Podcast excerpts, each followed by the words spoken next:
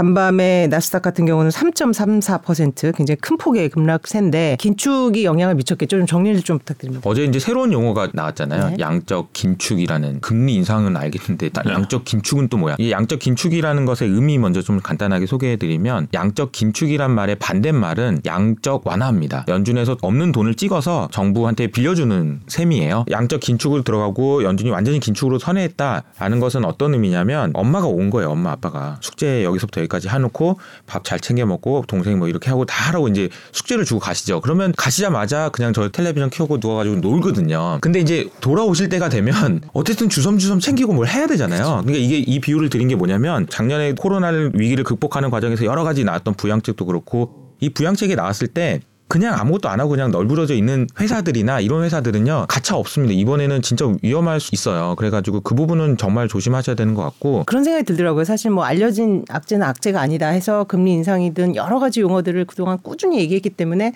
뭐 시장이 그렇게 발작을 할까라는 생각이 들었는데 생각보다 더 세게 반응했다. 그 배경에는 말씀하신 것처럼 인플레를 이제는 그냥 용인을 할 수도 없고 인정하는 거에서 넘어서 적극적인 조치를 추가적으로 취할 수 있다라는 거를 시장이 이제 인지를 하기 시작한 것 같아요. 네, 지금 나오고 있는 인플레이션은 연준이 금리를 올린다고 잡을 수 있는 인플레이션이 아니에요. 연준이 금리를 올린다고 해서 공급망이 해소되나요? ESG 안 할 건가요? 해야 돼요. 그러니까 이쪽 사이드는 그냥 계속 가는 거예요. 대신에 그럼 연준이 금리를 올리면서 할 수 있는 건 뭐냐? 사람들의 심리를 바꾸는 거죠. 계속 인플레이션을 올 것 같은 그런 생각을 만져주는 게 연준이 하는 역할이에요. inflationary한 환경은 계속 유지되겠지만 거기에 끼어 있는 그 froth라고 하는 그냥 거품을 걷어내는 작업만 하는 거죠. 그러니까 가격이 올라가는 게 유가가 예를 들어서 70불까지 올라가면 적정한 수준인데 어 계속 올라 갈 것 같으니까 투기 세력이 붙어서 80불 가고 100불 간다. 그거는 걷어내겠다는 거죠. 그럼 결국 인플레를 이제 상수로 두고 우리는 투자자나 의사결정을 할 때 인플레를 강하게 이겨낼 수 있는 기업들, 음. 인플레를 덜 상처받을 주체 여기를 선택하는 걸 텐데 그쵸. 어떤 포인트들을 짚어볼 수 있을까요? 가격을 저- 올릴 수 있는 회사여야 그렇죠. 돼요. 가격 전 아, 가격이 그렇죠. 있는 네. 그럼 가격을 올릴 수 있는 회사는 어떤 회사냐면은 소비자가 가격을 올려도 사주는 회사죠. 그런 의, 의지가 있는 어 나는 올려도 난 살게라고 하는 근데 그 안 쓸 수 없는 것들 하면은 우리가 흔히 생각 음식료인가 아니면 뭐 이거 먹 먹긴 해야 되니까 그렇게 생각하지만 요즘은 바뀌었죠. 금리를 올린다고 해서 우리가 MS 오피스를 안 쓸까요? 아니면 금리를 올린다고 해서 핸드폰을 안 쓸까요? 여기서 앱 생활을 안 할까요? 어 가상 환경으로 가는 데이터 뭐 이 관련된 사업을 하시는 그런 플랫폼들은 계속 쓸 것 같은데 가격 전가력 있는 회사 뭐 에르메스, 샤넬 이런 거 생각났다가 그러니까 사실 이제 가격 전가력이 있는 회사들이 이제 말씀하신 브랜드 파워가 있는 회사. 그렇죠. 그러니까 명품도 그렇죠. 얘기할 수 있는 건데. 음. 명품은 이제 많은 사람들이 생각하시는 거고 플랫폼 기업들 미국에 있는 플랫폼 그렇죠. 기업들 이게 이미 이미 입증된 회사들이잖아요. 네.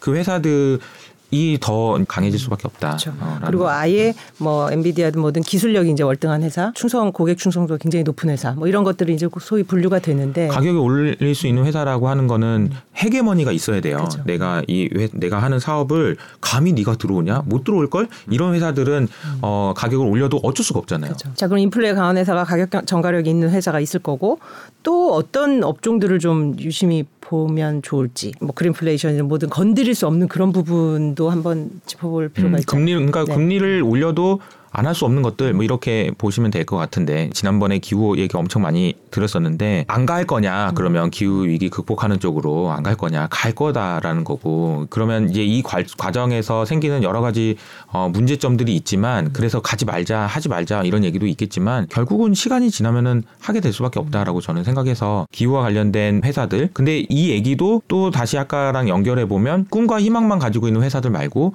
진짜로 실질적인 역할을 이미 하고 있는 회사들 이런 회사들이 훨씬 더 좋은 회사가 투자의 목록에 올려놔야? 된다라고 네. 생각을 하고 있습니다. 쉽지 않아요. 올해 하나 쉽지 않을 것 같아요. 그러니까요. 그렇게 본다면. 사실 이제 현금은 정말 뭐, 뭐 쓰레기라고까지 말을 못해도 저는 여전히 현금은 쓰레기라고 생각하고요. 아, 강하게 앞으로도 더 쓰레기가 될 거라고 생각합니다. 다만. 네. 다만 쓰레기라도 그럼에도- 좀 있었으면 좋겠어요. 어, 다만 그럼에도 아, 다만 그럼 근데 네. 제가 드리고 싶은 거는 현금을 지금 가지고 있긴 있어야 네, 돼요. 네. 뭔가를 사기 위해서 가지고 있어야 되는 거예요. 음. 그러니까 이게 위기가 언제 올지 뭔지는 모르겠지만 그 위기가 다 끝나고 나서 아, 전쟁이 다 끝나고 나서 남았더니 내가 가지고 있는 게 A라는 주식을 10개 들고 있었는데 뭔 전쟁이 나가지고 막 난리가 났어. 근데 그거 끝나고 나서 보니까 아 내가 다섯 개밖에 안 남았네. 가격은 놔두고 개수로 따졌을 때 이게 늘어나야 되거든요. 이게 네. 이 과정에서 어 그러면 늘어나려면은 내가 전략을 잘 세워야 되겠죠. 늘어나려면 개수를 늘리는 게 되게 중요하다. 근데 개수를 늘리기 위해서는 현금이 필요해요. 근데 앞으로도 현금은 쓰레기가 될 겁니다. 더 쓰레기가. 예, 계속 저는 그렇게 생각하고 그렇게 더 쓰레기가 되기 때문에 좋은 것들을 가져야 되잖아요. 우리가 살아가려면. 근데 좋은 거를 갖는 과정에서 현금이 필요하다. 신선하네요. 새해 첫 방송인데. 예. 그렇죠. 리스크만 이렇게 딱 짚어봐도 지금 뭐 근 열 가지가 되는 것 같고 또 그 이외에 추가적인 나비 효과들도 예상이 되는 한 해여서 그 어느 때보다 저희가 또 이런 전문가들과 같이 좀 얘기를 해보면서 마음을 좀 다잡는 그런 네. 시간이 돼야 될 것 같습니다. 오늘 장시간 시간 내주셔서 감사합니다. 고맙습 니다. 감사합니다.